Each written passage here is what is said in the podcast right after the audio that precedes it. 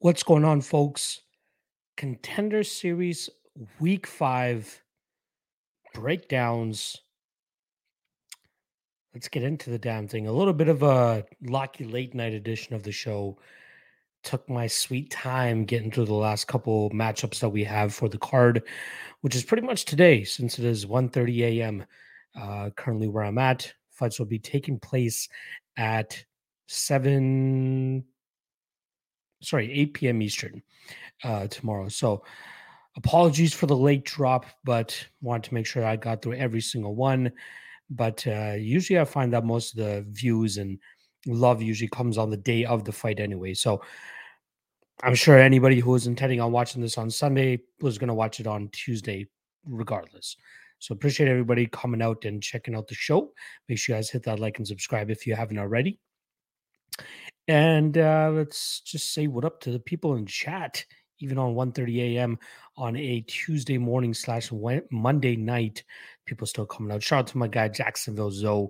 Appreciate you stopping by. My friend Joshua Frick in the chat as well. Problem Kid. Appreciate you stopping by, my friend.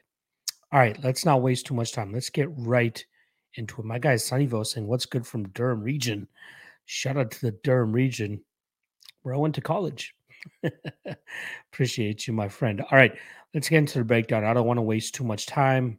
Personally, I want to get this over with, smoke a little bit of weed, and then just chill out for a bit before I end up hitting the bed. Shout out to my guy, Acai Fuel Mountaineer, as well. All right. I do want to say this. Um, I've only had one bet on this contender series or this season of the contender series, and it was a parlay, I believe, in week two or week three that had uh, Clayton Carpenter and uh, Karolina Wojcik. You know, Carpenter obviously making a little bit more of a sweat than it should be, but we end up cashing that parlay regardless. But I actually have three plays now on this card because I feel pretty good about most of the lines that I've been getting. Just wet the whistle again, real quick. See, I got three plays on uh on five of these fights, or three plays total over five of these fights. So let's start off with the first fight of the night. Let's not waste too much more time. We're going to be talking about Denise Gomez going up against Hayan Amanda. I'm saying Hayan dos Santos as well, but we're going to go with Hayan Amanda since that's what's listed on Tapology. We got minus 255 on the PRVT product, Denise Gomez, and plus 215 the return on Hayan Amanda fun fight here. You know, pretty much a striker versus grappler matchup that we got. Let's start off on the grappler side, who has uh, you know, a solid 10 fights worth of experience over her opponent, uh Hayan Amanda. She uh she's on a four fight winning streak right now, all wins coming via finish. Uh three of them in the first round, all three of those via armbar. Uh, seven of her 11 victories have actually come by submission. So you pretty much know what you're getting when this fight is, or when she looks to take fights to the ground. The only recognizable name that'll at least be to you guys is Isabella de Padua. And this one uh, was the fight before Isabella got that you know, super short notice call up to the UFC against Ariane Lipski. Uh, De Padua, you know, did a good job in terms of keeping that fight on the feet and just absolutely butchered Amanda up against the cage with some beautiful elbows to end off that first round. And I don't know if uh, Hayan you know, broke her jaw or something, or why, you know, the fight would stop. She seemed to be completely okay, but it seemed to be some sort of issue with her mouth. I don't speak Portuguese. I'm not sure why they stopped the fight, but they stopped the fight after the first round she took about a whole year off to come back. So maybe it was some sort of jaw or mouth type injury that kept her out of the cage, but she did follow that up with a loss to Ednan Oliveira, who's a chick who was only eight, seven, and one. She lost that five via decision. I actually want to go back to her Lindsay Garbatt fights, specifically her one, two, third, a fourth ever professional fight. That was June of 2018. And for those not familiar with Lindsay Garbatt, you know, she is a Canadian fighter. She actually trains out of the Durham region. Shout out to the Durham region. Uh, but she used to be on the Canadian national women's boxing team, if I'm not mistaken. So she was pretty much a or a striker coming into the MMA world, but she was pretty much already up there in age. Like right now, she's 39. So when she actually fought Amanda the first time, she was 35. She was already up there in age. Um, but Garbatt beat her that night. You know, hometown decision, very close fight. She was able to get takedowns, but she kept finding herself in submissions, but managed to continue to get out of those submissions. But they did end up rematching about uh, five months later, and she ended up catching Garbatt in an armbar in that first round very slick transition from her in terms of jumping on the back of Garbatt and then transitioning to the armbar to get a win there. So I'm not rating that win over Garbatt too highly, considering the background that Garbatt comes from, and she's never really you know panned out to be the fighter that a lot of people expect her to be when she first went into the you know came from boxing to MMA. Since the second Garbatt fight, though, we're, we've been seeing what a seven and three run for a uh, Hayan Amanda, but I really don't think she would fare that well inside the UFC. You know, we're going to be talking about it's it's pretty much you know in the strawweight division. Both women look great on the on the scales this morning, but I really don't think you know outside of uh, maybe the bottom tier of that strawweight division, I'd be surprised if Amanda is able to get much. Um, you know, submissions or jiu-jitsu off against some of these women, especially with their lackluster takedowns as well. Right? This four fight winning streak that she's on is against women that are a combined 0 and 6. None of them have wins. Yeah, I mean, I'm actually very much intrigued by the chick that she actually last lost to, Alexei Tenera. You know, this chick was seven and one. Uh, she's beaten Ryan Amanda. Uh, she also fought another recognizable name, uh, Gian Huas, who actually was a, an opponent of um, Diane Gomez, which we're going to be talking about very shortly. But yeah, uh, I'm surprised this chick's not getting the call up to uh, to the contender series. Although she was scheduled to fight in July in Rio de Janeiro uh, for LFA, so maybe that was kind of her, you know, her showcase for the UFC fighting on a stage like that. But that fight ended up not happening. Not entirely sure why, but uh, I'm excited to see Teixeira eventually fight in the UFC or at least in the contender series. But in regards to Amanda, I- am not that high on her. Um, you know, her striking is developing compared to what we saw from earlier in her career, but I still have a lot of you know skepticism in regards to what she brings to the table and i completely understand why she's a big big underdog in this spot because denise gomez man she she scraps you know, her only professional loss comes to Giselle Moreira, who a lot of people will recognize from being on other people's records as well. You know, that was her first ever professional MMA fight, and it was the 10th for Giselle at that time. And Giselle, similar to Lindsay Garbatt, was a fighter that started MMA very late in her career. So when she beat um, Amanda, she was 36 years old. I mean, so she had that old woman strength. She had that experience. Amanda was only 17 or sorry, not Amanda. Sorry, I, am completely messing it up. Denise Gomez. Denise Gomez was only 17, right? She was very young when she took that fight. Obviously, she ended up losing it. Funnily enough, like look at look at the names that are on Giselle Moreira's record. she's actually on a three-fight winning streak, which is hilarious. But she's lost to Carol Hosa, Diana Silva. You guys know her from uh, Bellator and nearly beating Juliana Lima. Uh, sorry, Juliana uh, Juliana Lima. What am I talking about? Fucking Julia Budd. She's Louise. Um, but yeah, look, uh, she's actually beaten Kel Hosa. She lost to Talita Bernardo. She's lost to Taila Santos. She beat Ariane Lipski. So Giselle Moreira has definitely been around. So having that type of loss in your first ever MMA fight at 17 years old is not a bad look in my eyes at all. She's followed that, that up with five straight victories, four of them coming via finish by KO because she's able to just land big power on these opponents and put them out. You know, the, the biggest stage that she's fought on to this date is the Milana Dudieva fight, which was for Invicta back in March. And, you know, she dropped the first round. She was getting a little bit controlled. She had a little bit of struggles in that second round as well. But once she get it, got her knees and punches together, she was able to get Milana Dudieva out of there pretty early in that third round, uh, just putting her punches together and showing showcasing that power. We saw it in the Gianna Huas fight. You know that that that was a close fight as well. Um, as both women were landing big shots, but Gomez was really starting to pull away with that fight as it continued on. Loved what I saw from her, and then loved what I saw in terms of her finishing ability. Denise Gomez is actually the significant other of Carol Hosa. You know, uh, you know, solid UFC bantamweight who's had some solid victories, obviously coming off a loss to Sara McMann in her last fight.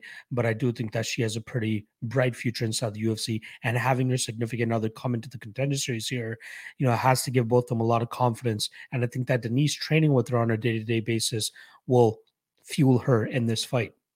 Uh, like I said, Amanda looks for jiu-jitsu. She looks for submissions. Denise Gomez has a purple belt in jiu-jitsu and rolling with a black belt like Carol Hosa on a daily basis, you would believe that she, her grappling defense is pretty good. And she showcased it in the Milana Dudieva fight as well. So the spot that I'm actually looking to target for this, and I've already pulled the trigger on, is the under two and a half, which I got at, at minus 120. Took a 1.2 unit shot there, as I believe that either Amanda could eventually find a submission, which I really don't think is going to happen, or Gomez goes out there and knocks her out clean, which I think is absolutely on the table here. If you have access to one of those bookies that give you props, you can get plus 245 on Gomez by KO here. And I do think that there's a large chance that she's able to keep this fight standing and get that uh get those big strikes off. So give me um give me Gomez here. I completely understand why she's chalk, but I like um I do like Gomez to win this fight, and she'll likely get a contract to the UFC as well.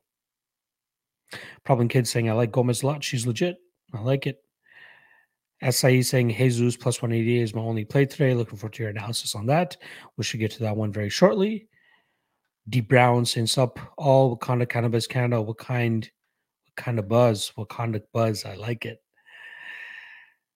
She guys hitting that problem kid saying Gomez has better jiu-jitsu and I don't rate Amanda wrestling high at all. Gomez has huge power and skill advantage on the feet too. Bingo. Zach Johnson saying, What's going on? I do have some opinions for you on these fights, my dude, for sure. As I'm talking about the fights, please do let me know what they are, and I'd be happy to address them. And again, please do um please do talk or drop comments in the chat in regards to the fight that I'm speaking about, and I happily talk about it. I do see my guys JD here saying, "Is Darius Flowers in this chat too?" I think he has a good shot. He looked great during the weigh-ins slash face-offs. MMA Fight Club in the chat. Appreciate you stopping by, my friend. Saying Amanda's last four opponents are 0 11 combined. Hard to know what she is really capable of. There you go. Joshua Frick saying lock for the night. You like over two and a half, 12 and a half minutes? I don't. I actually like the under here. Big Steve in the chat. Appreciate you stopping by. And shout out to Big Steve as well for bringing my attention to the Cameron Saaiman fights that were actually available on fa- uh, Facebook uh, through the EFC channel. Was able to add that to the tape next today, though. Uh, Joshua Frick saying, or 56 strikes for Denise. I don't know if she'll even need 56 strikes. I think she'll be able to knock this chick out even before that. I believe you're trying to get my prize picks tips on this. I'd go with the under 12 and a half. Uh, MMA Fight Club saying the win, the Gomez win over Dudieva had a lot of extenuating circumstances. Late call for Gomez, along with tough weight cut. She might look better. Dudieva was not far removed from having a child. There you go. I love the insight that my guy MMA Fight Club is able to present. Problem Kid saying JD, he's on Tapology discussing discussion. He's arguing with people. That's hilarious. All right. So pick is Gomez. Gomez by KO. The bet that I'm going to be going with is under two and a half on the uh on that fight. All right, let's move on to the next one here. We're going to be talking about Josh Wang Kim going up against Cameron Saaiman. In terms of odds, we got minus 230 on Wang Kim and plus 195 on Cameron. Now, I don't really understand why the line is this wide, right? Josh Kim looks good, you know, Taekwondo background always throwing flashy kicks. He has like a super kick that he always throws that he's managed to land a couple times on a couple people. Uh, you know, slick submission transitions. Uh, he changed them together pretty well. But I still have some question marks about the kid, right? Like facing legit adversity. His last win comes against a guy that's 9 and 15. His only loss on his professional record, and I'll give him the benefit of the doubt on this fight, is was via illegal elbows. He just kept elbowing the back of the head of this guy and he ended up, you know, losing that fight. The Jose Hernandez fight, right? Hernandez looking to get that fight to the ground over and over again, but he couldn't do much while on top because Josh was very offensive off of his back, you know, disrupting his balance, making it very difficult for Jose to land much from on top. So I like his work off of his back because it seems like a lot of people are looking to take him there.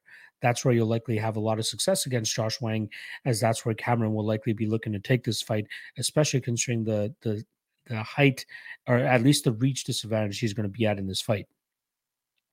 Um, again, Josh Wang has a ton of experience. We're talking about a guy who has six professional MMA fights, but as well as 16 amateur, or sorry, yeah, amateur uh, MMA fights.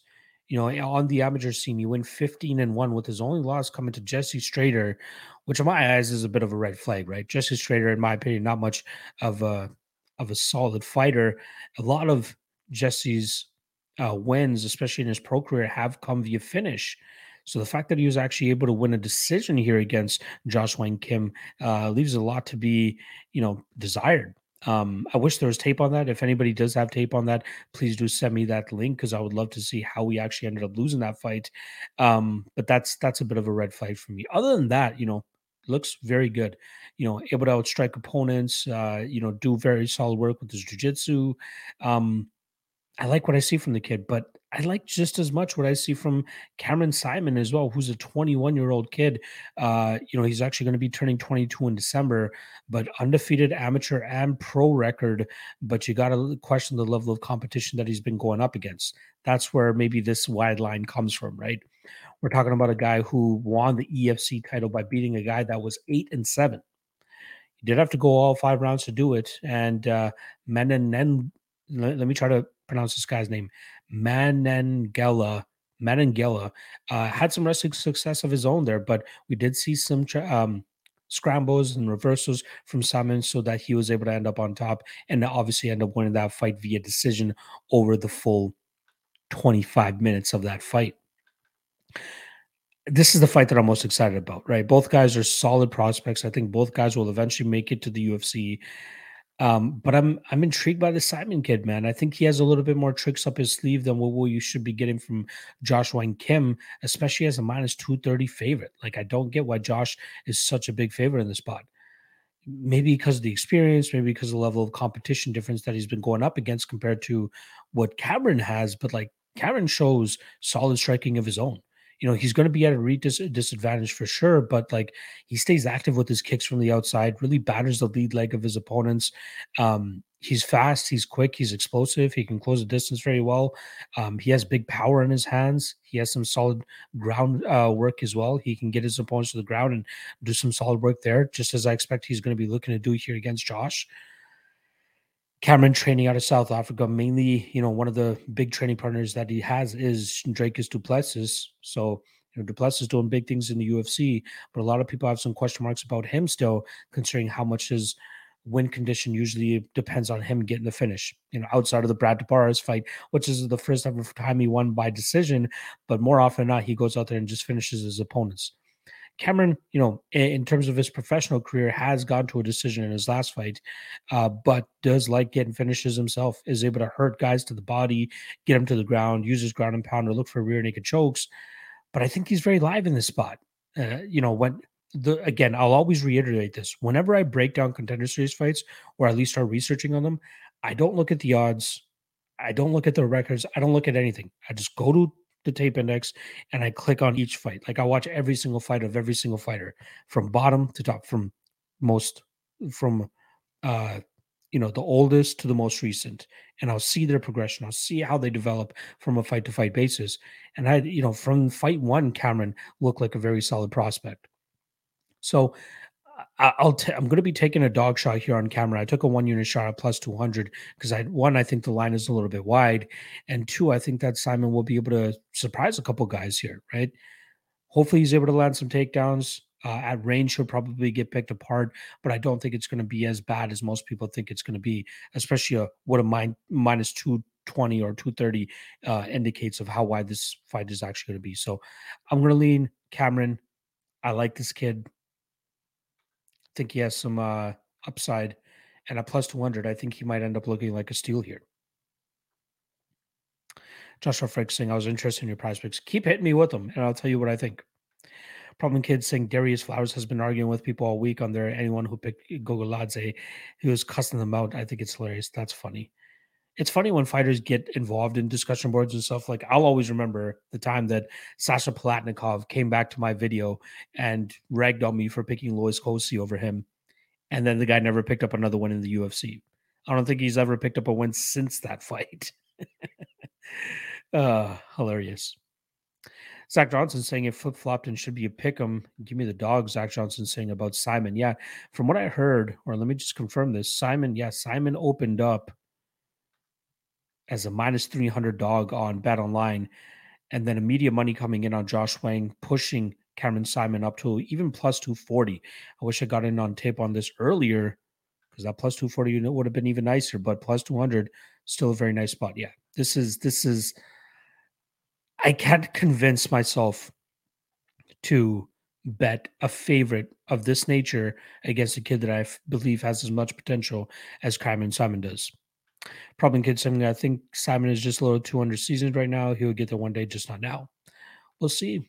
This is a good matchup for him to for us to really see whether he has it or not.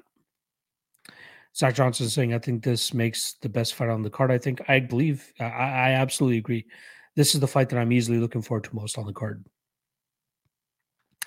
Zach Johnson saying Zach or sorry, Cameron has power. I like it. Thunder is a play to look at. I don't mind the under. Both guys have finishing capabilities. I think I'm going to lean with uh, Saaiman by decision though, because I do think that like he'll likely look to get this to the ground and and pummel Josh from on top. But I think Josh's you know offensive nature on off of his back will likely keep him in this fight, which is why I'll probably see this go in the full 15. But if this takes place on the feet and Cameron can continue to land on him, he's absolutely live to knock him out. Problem Kid saying Wang Kim has high, higher level training. South Africa is still pretty far behind a lot of countries in that regard. I wouldn't fully say that. Like there are countries much further behind than South Africa, right? And EFC has been around for a while now. Like these guys have been putting on shows for years and years, and they have a solid MMA crowd down there. Um, Saaiman looks like the truth, man. He really does. MMA Fight Club saying Saaiman has deceptive power. He looks like a skinny kid, but he brings the fight to his opponent. Kim is the rightful favorite, but the dog is alive and well in this spot. I absolutely agree. Zach Johnson saying, agreed, Lock. Can't pass that take up. I agree. Joshua saying, Wang 48 strikes or 10 over under. Uh, oh, man, that's a tough one. I'm going to say Wang under 48 strikes. Jacksonville's always saying my favorite dog on this card is Aguilar. I got him yesterday at plus 195. We will be talking about that fight very shortly. Uh, Big Bird saying, to be fair, Flowers said I did a good breakdown, maybe because I picked him. Did he? Really?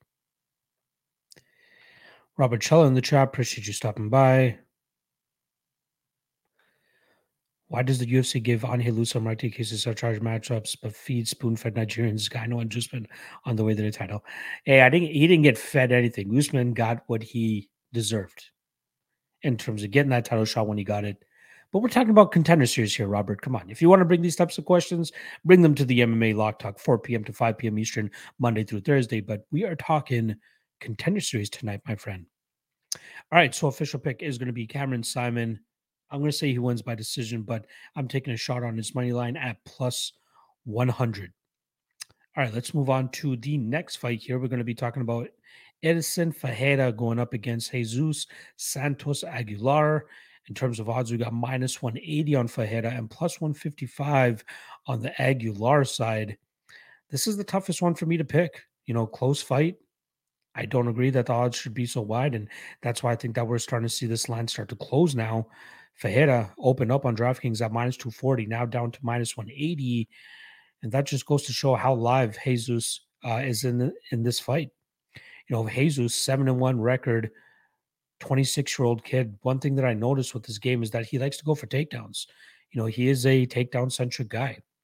Uh, a, a, familiar face for anybody that ran the tape on this kid was Edgar Chairez. And Gutierrez is obviously the kid that gave Clayton Carpenter all that he could handle a couple weeks ago on the contender series. Um, and Chairez was a pretty big underdog in that fight. Anytime that feet, that fight was on the feet, Chairez was handling uh, Carpenter just as he was handling Jesus Santos uh, Aguilar. you know, Aguilar has some decent hands, some decent power of his own right, but you know, he definitely seems a lot more comfortable when he's able to get fights to the ground. His patent choke seems to be that guillotine choke now, especially with three of his wins coming via guillotine choke. But he seems to possess a lot of power, similar to those Team Alpha Male guys when he's able to get these guys to the mat.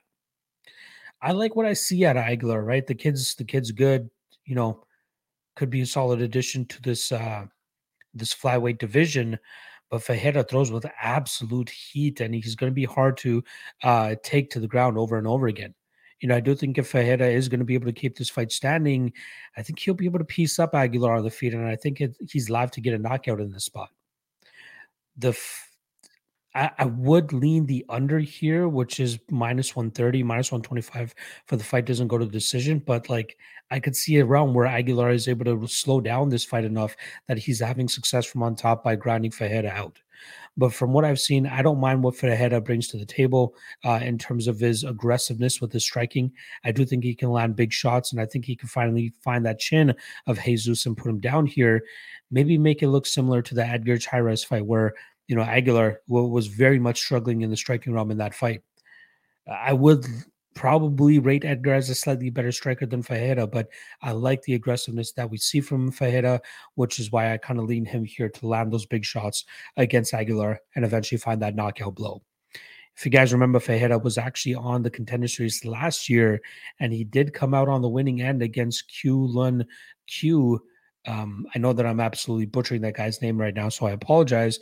But Dana was like, why'd you come in as a minus 700 favorite here? Yet you had such a disappointing fight and such a close fight. We're going to pass on you, but we'll give you another shot on the next edition of the contender series. And that's exactly what he's getting here. He better produce a big knockout victory. Otherwise, I don't think we're going to see him get signed to the UFC again. But given that 10 of his 11 victories have come via knockout, I think that this might be another shot spot where he's able to lay, land his big power and get his opponents out of there. So I'm leaning Ferreira ever so slightly, but uh, I agree that the odds are wide, but I think they're starting to correct themselves now. I just don't see Aguilar being too comfortable on the feet, and I think he eventually gets charged here by Ferreira in the striking. Ferreira by knockout plus 155, if anybody's wondering what that is. All right. Um, Let's see. Big Bird saying Fajeda has a good sprawl. That's all I need to speak, see. That might be all we need to see as well. Zach Johnson is saying only difficult for me because Fajeda looked pretty bad on the scale. He did, but he did end up making the weight the second time. I still lean Fajeda though. No bet though. Frick saying 10 minute over under Fajeda, significant strikes 46 strikes. I'd say under on the 10 minutes. Big Bird saying Julio Arce looked terrible on the scales and had his best performance. That angle is over exaggerated. Yes. I'm glad that we're starting to see that week after week now. Zach Johnson saying like more from Ferreira, but he gets hurt a lot. Is Aguilar going to be the guy to expose it? Problem Kid saying Ferreira also has beat someone on here already. A dude he beat his UFC bound, so that win in retrospect is really good. Aguilar hasn't beaten anyone yet. He has not. It's Aguilar actually that got the win over Edgar Chairez. Oh, sorry. Who's the guy that he beat that's on his way to the UFC?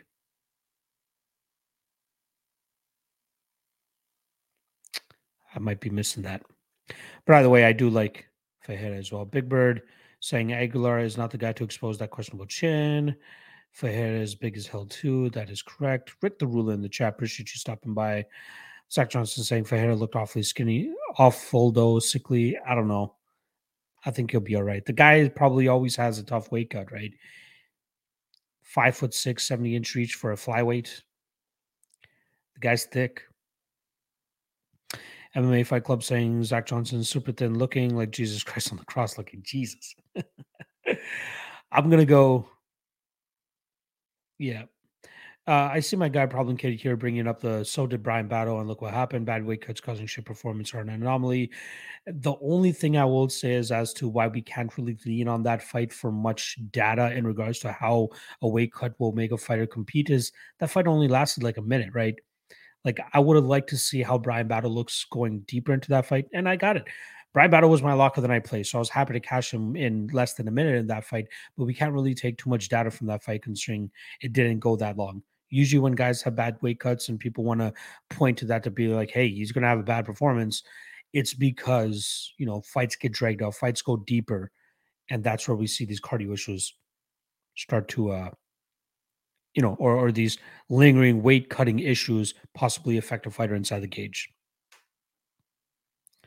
Problem kid saying Ferreira be Quinn Q, who's actually UFC bound. Is he UFC bound? Am I? The kid's 16 and 8, 25 years old. Oh, true. He actually won on the uh, road to UFC. Yeah, you're right. That's still a tournament, so he has another fight coming up there. Good catch there. I totally forgot about the road to UFC. Uh, Big Bird saying Bryan Battle the Goat on God, Queen City represent. I kind of hope he don't take that Gary fight. I hope he does. I hope he does. All right. Ferreira's the pick. Ferreira by KO, but I'm going to be staying off that fight. Next up, we got the co-main event of the night. We got Georgian Amiran Gogoladze going up against Darius Flowers.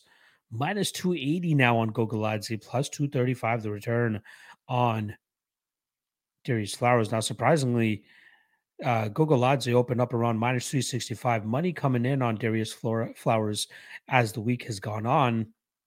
And I wasn't really understanding why the UFC decided to, or at least the matchmakers decided to give Darius Flowers a shot, right?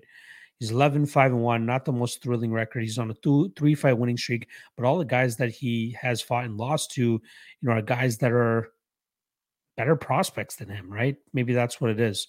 He's also lost to UFC veteran Bobby Voelker, where he got knocked out in that fight. Uh, Brazilian jiu-jitsu background, you see him really going for takedowns to try to control guys on the mat and and grind them out or look for submissions. Um, his hands are coming together, big power in his hands. Uh, the guy's a scrapper. guy's hard to put away. You know, um,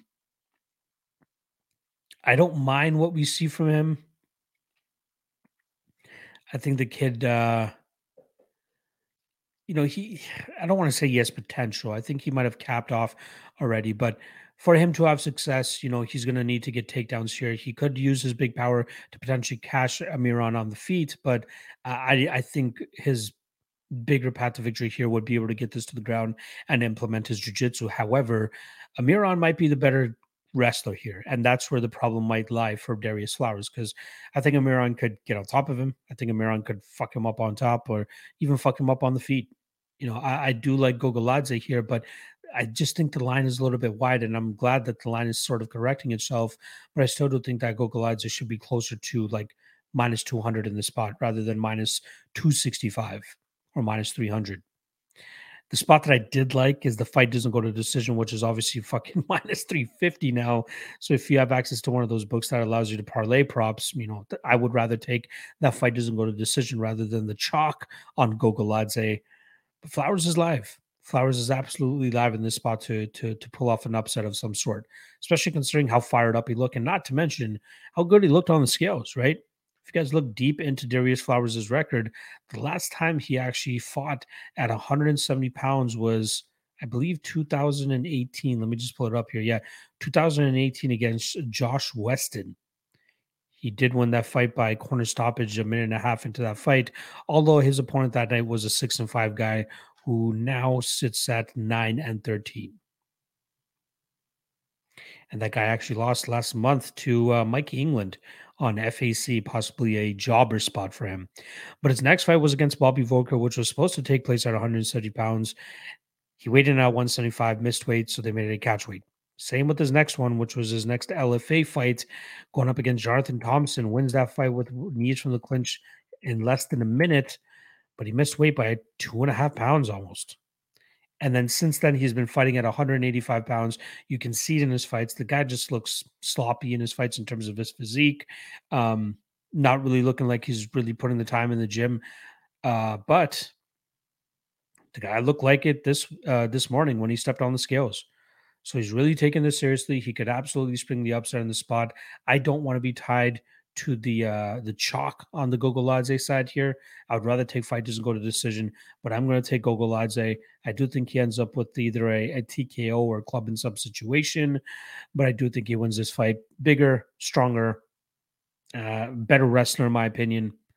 Jiu-jitsu again is is kind of a toss up, but I think Gogoladze will do enough to be able to, you know, fuck him up on the feet or even get this fight to the ground and, and smash him on the ground as well. But Darius Flowers is live. I'm not willing to pull the trigger on him as I think Gogoladze is just that much better than him. Fight doesn't go to the decision as a play, though. All right, let's see here.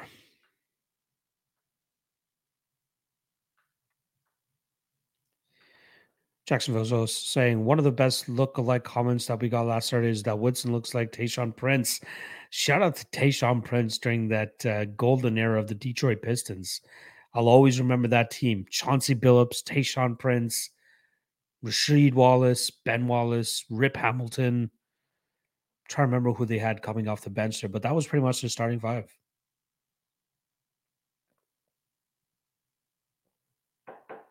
Tristan Charles in the chat. Joshua Frick saying Armin over under 31 significant strikes or under five minutes. I think we see this one actually go over five minutes. I do think we see it creep into the second round, but I still don't think that this fight will go the distance. Zach Johnson saying Flowers Flowers gets dusted, boy. Wow. Big, big words there. Bananas and grapes saying Google Gogoladze is okay, but not minus 300. I agree. Problem kid saying this is a violent spot right there with you as well. Zach Johnson saying I can't bet him at minus 300. I agree. Gunner MV saying Flores fought his career middleweight and welterweight. Again, the, the last four years has been at middleweight. Now finally going back to down to 170. The guy looks in phenomenal shape. Rick the Ruler saying thoughts on the Josh Wang-Kim matchup and the Dana White contender series matchup. Uh, just rewind like 10, 15 minutes. I, I've already covered it on this podcast. Zach Johnson saying this is an under here and Flowers been submitted four times. I like it. Problem Kid saying Rick, he did that on the second fight, bro. There you go. Thank you. Thank you, Problem Kid, for letting him know. Problem Kid saying scroll back just slow and you can catch the break on. Thank you. But I'm saying Flowers saying in interviews he doesn't care if it goes 15 minutes. I don't think it will. Flowers is weird dude. His career arc has been a weird one. It definitely has. Where do they both train? Well, I'm pretty certain uh, Gogoladze still trains out of Georgia. Let me just confirm that. Yeah, pretty much, pretty much been a Georgia guy the entire way. Uh, Flowers, I believe he's out of the same gym. I want to say as uh, uh, I can't recall. I remember seeing somebody in his corner that was very recognizable. It's a it's a gym out of uh out of California, if I'm not mistaken. Or sorry, he trains in Chicago. I'm I'm completely thinking about somebody else. My apologies. Yeah, he's the he's training out of uh he's training out of Chicago, but no real big gyms for either one of these guys. Gunner is saying this feels like such a MMA trap line because he's Georgian. I, I, think that this is one of those Georgians that's worth it at this spot. But again, I wouldn't con- I wouldn't bank on anybody going out there and parlaying Gogoladze in this spot. Should win. Maybe Gogoladze inside the distance would be a better bet. That currently sits at ah, that's minus 165. Better than the minus 300 or minus 350. Uh, Zach Johnson saying, I like fight doesn't go to decision. I like that too. Gunner saying Amiran won't have his main coaches in his corner. Not sure if it's visa issues or what. Possibly Georgians or possibly Georgians, possibly visa issues. Because I just read this comment from Bananas and Grapes saying all these Georgians can grapple. Yes, sir. Problem kid saying, yeah. If they got a Z in their last name, I usually don't bet against them. Gunner saying Flowers gives me Gabe Green vibes. He gives me like super poor man version of Curtis Chris Curtis in terms of like just being a random regional guy who's getting a shot at the biggest show right now. Josh Benedict saying Isaiah Thomas, Joe, uh, Joe Dumars, Mark Aguirre, Dennis Rodman, Bill Laimbeer. Maybe that's the golden age of the of the Pistons. I apologize. And sorry for not getting that spammer sooner. I apologize, folks. But I was in grades. That first loss on Gogoladze record is really sketchy. Um, I'm trying to recall if I've seen it. Oh, the uh Aktilik Zumabek fight. Yeah, he did get controlled in that fight. He got grounded and controlled pretty quite a lot in that fight. And that guy's 14 and 8. He was still young in that in his career, so I'll, I'll cut him some slack, right? He was that was five years ago.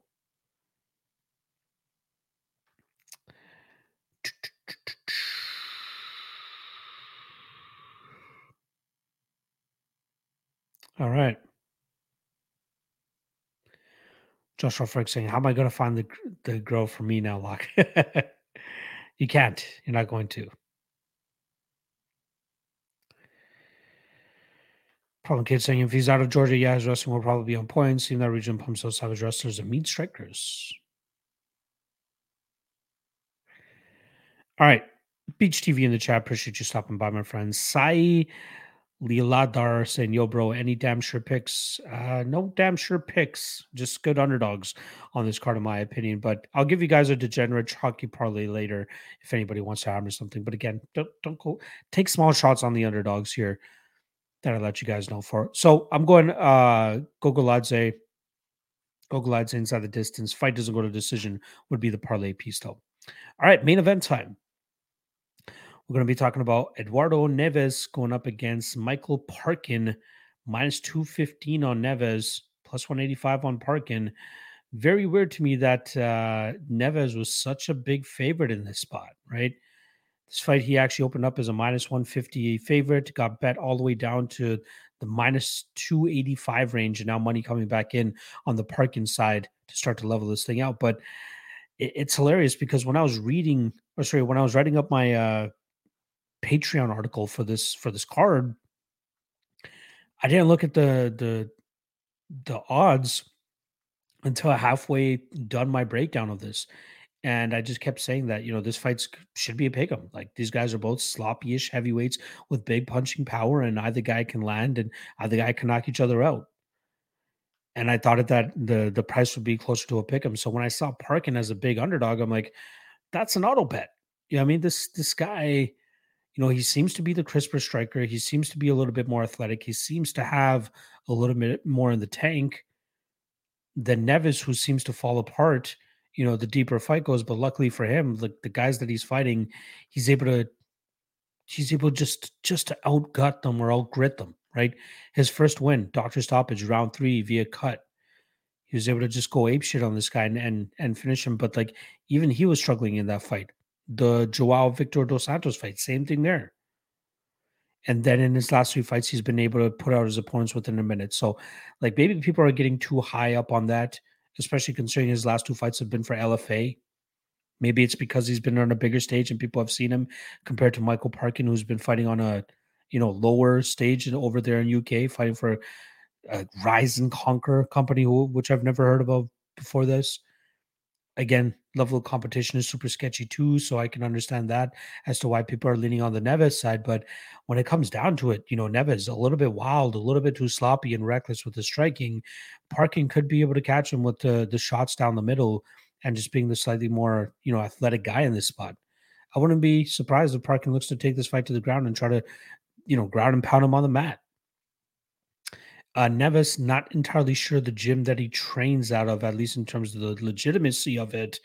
With Parkin, you know, he does train out of this TFT gym out there in England, but you do see times that he's been spending with uh, Tom Aspinall throughout his career. So, getting some decent work in with a guy that seems to be a proven heavyweight at this point. I like Parkin. I took the underdog shot him uh, on him plus 215, one unit at plus 215. Another spot where I would, you know, if anybody's banking on a, a bet for this, it would probably be either the under one and a half at minus 265 as a parlay piece or the fight doesn't go to decision at minus 500. But I lean Parkin here. This fight should be a pick 'em. It's a sloppy heavyweight fight. Both guys 5 and 0. Why is one guy way bigger of a favorite than the other? Doesn't make sense to me. not to mention, let's add in the fact that Parkin has eight amateur MMA fights as well. So more, you know, more MMA experience technically for the Parkin side. Maybe not against the stiffest of competition, but at least he's in there getting the work done. Give me Parkin.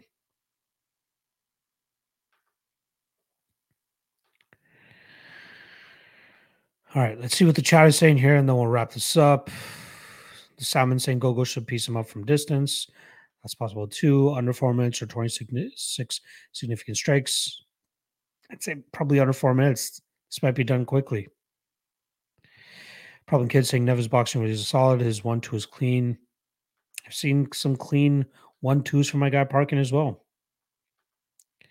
Zach Johnson saying Parkin's strength of schedule is so bad though. See, that's that's the tough part about like really gauging these uh contender series guys because we can say the same thing about Cameron Saaiman as well, right?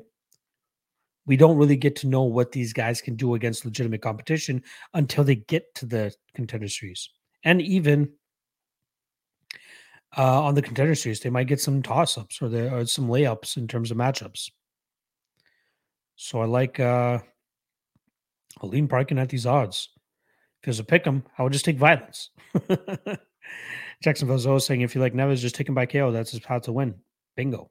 Why pay minus 215, minus 220 when you can get minus 140 on his literal path to victory? Probably his only path to victory. Problem kid saying Neves has beat some good guys. Has he though? Has he? Like I get it, strength schedule is better. Andre Vieira, he knocks him out in one minute, but Andre Vieira is six and one guy who okay, he's had some decent competition. He's gone up against 0 and 2, 7 and 3. Who's the other guy that he beat? Eduardo Silva. Eduardo Silva is now 1 and 1, hasn't fought since that fight. Marcelo Gomez, 2 and 0 going into that fight, now 4 and 2. It's hard, it's tough to gauge the level of competition these guys are truly going up against. We'll see this weekend though. Zach Johnson saying Parker last three points all have losing records. Under one and a half is a good play. I like that. Uh, again, anybody he's been put up against, he's beaten or gone to a draw with in, the, in that amateur fight. But that amateur fight, if you guys want to see a fucking slugfest, watch that amateur fight of Michael Parkin against uh Krzysztof Wisniewski. You know, I don't even think they scored that fight. They just saw how back and forth it was and how wild it was. And they're just like, you know what? Fuck it. This fight's a draw. And now this was guy is 2 0 as a pro.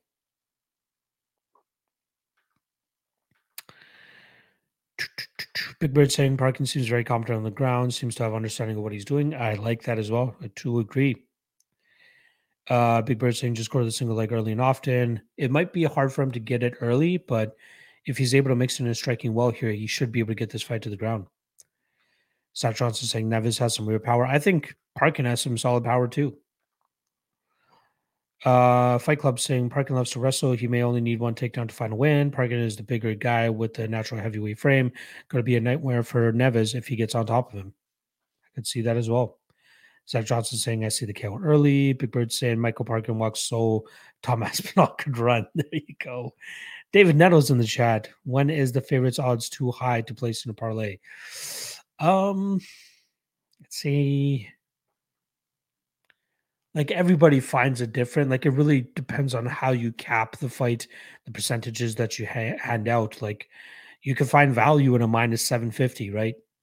Personally, I'd like to stay away, away from anything worse than minus 500, minus 600. It's subjective every single matchup, though. Um, Bananas and Grapes saying there's always that one underdog or two. I think there's a couple that'll come through here. Problem Kid saying, yeah, I'm playing the under. I'll agree with that. Big Bird saying Parkin KO plus 400. Jay Collier style ground about. Let's go. Let's go. All right. So somebody wants a uh, degenerate parlay. I'd go Gomez money line. Um, Gogoladze fight doesn't go to decision and Neves Parkin under one and a half if you were to play those on Bet Online right now, and best fight odds are is actually completely up to date with those, you would be getting plus 150 on that parlay. Once again, uh, Parkin under one and a half, Gogoladze Flowers, fight doesn't go to decision, and Denise Gomez money line. But my only official picks, sorry, not only since I have three bets, I have three official bets on this, and I'm trying to take advantage of underdog prices that I don't agree with. Um, Michael Parkin, one unit at plus 215. Cameron Saaiman, one unit at plus 200 and then the Denise Gomez and high end Amanda fight under two and a half, 1.2 units at on the under two and a half at minus 120. There we go. Problem Kid saying Parkin is with the fish tank team in London. That sounds really familiar. I don't know much of those guys. I know that uh Aspinall is with Team Kaobon, but it seems like these guys cross train quite a lot. Zach Johnson saying, I think last week it was all faves on contender series. I believe all the faves did win. Jacksonville Zoe saying, I agree. It is a, it is subjective. Pedro ended up looking better than minus 750. Exactly. Big Bird saying, bet online, don't let your parlay fight doesn't go to decision. Well, ain't that some shit? I really want to know that because I don't use them that often. Joshua Frick saying, Are we allowed to put picks in for the Lock Night contest today or do we have to wait until Sunday? No. You can start putting them in as soon as the previous event finishes. So, ever since 278 finished, you are allowed to put in picks for UFC Paris. All right. Can't believe that we're approaching an hour here on a five fight breakdown. But uh, I felt like I really wanted to get into these fights for you guys, considering how much time to actually uh, that I took to to research these fights. MMA Fight Club saying almost have the same parlay. Have the last two fights not going the distance and Gomez on the money line. I feel much better about my bet now. Thanks. Good luck, my friend. David Nero saying, Do you take what gym a fighter trains training out of into account when handicap a fight? Uh, to a certain extent. You know, that's not my make or break, but like it, it can give you some confidence or it can sway you away from a side as well. But I wouldn't let it be the be all end all. The be all end all is what you see from these guys inside the cage. That's where you should be getting the majority of your data from. Big Bird saying, "Can we get an amen to Luis Saldana for fighting like a dumbass for and saving the parlays?" There you go. Joshua Frick, no worries. Bananas and grapes. Good night to you as well. Last question I'll answer here. Usman Anjum saying, "Have you ever had trouble withdrawing money out of a sports book?" In the early days, yes.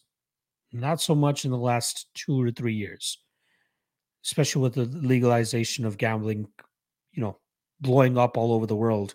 I think it's going to become easier and easier to do so. All right. Once again, I'll just give you guys a quick rundown of my uh, picks or at least predictions for this. Starting with the first fight, I'm going to go Denise Gomez by KO, Cameron Saaiman, Cameron Saaiman by decision, uh, Erison Fajeda by KO, Miran Gogoladze by KO or sub, maybe inside the distance. Uh, and then I'm going to go Michael Parkin by KO ground and pound. Bets are Denise Gomez and a high end Amanda under two and a half. Um, Cameron Saaiman, one unit plus 200. Michael Parkin, one unit plus 215. All right. Love you guys. Appreciate you guys. There's the late night edition of the Contender Series breakdown. The only other content that I have coming out this week is the MMA Lock Talk, 4 p.m. to 5 p.m. Monday through Thursday. Uh, Wednesday, I'll be doing the Deadlock podcast with Clint, 7:30 p.m. Eastern on that channel. So make sure you guys tune in for that as well. Especially considering there's no real other MMA to ingest for this weekend other than the Contender Series later tonight. I'll be starting up on UFC Paris as well tomorrow. So if you're on the Patreon, be on the lookout for the best bets and props articles starting to drop tomorrow, and uh, doing some more updates for the tape index so that we can get even further ahead of the schedule, and you guys can start taping on other stuff as well. All right. Love you guys. Appreciate you guys. Hit that like and subscribe on the way out. Hit up the Patreon if you guys want to show your boy a little bit more support. Five bucks a month. Link is in the description below. Otherwise, the super chats, the thank you donations after the podcast drops as well is super appreciated. But bare minimum, bare minimum, minimum, I ask, hit that like and subscribe below if you haven't already. All right. Love you guys. Good night and good luck on your bets tomorrow. Peace out.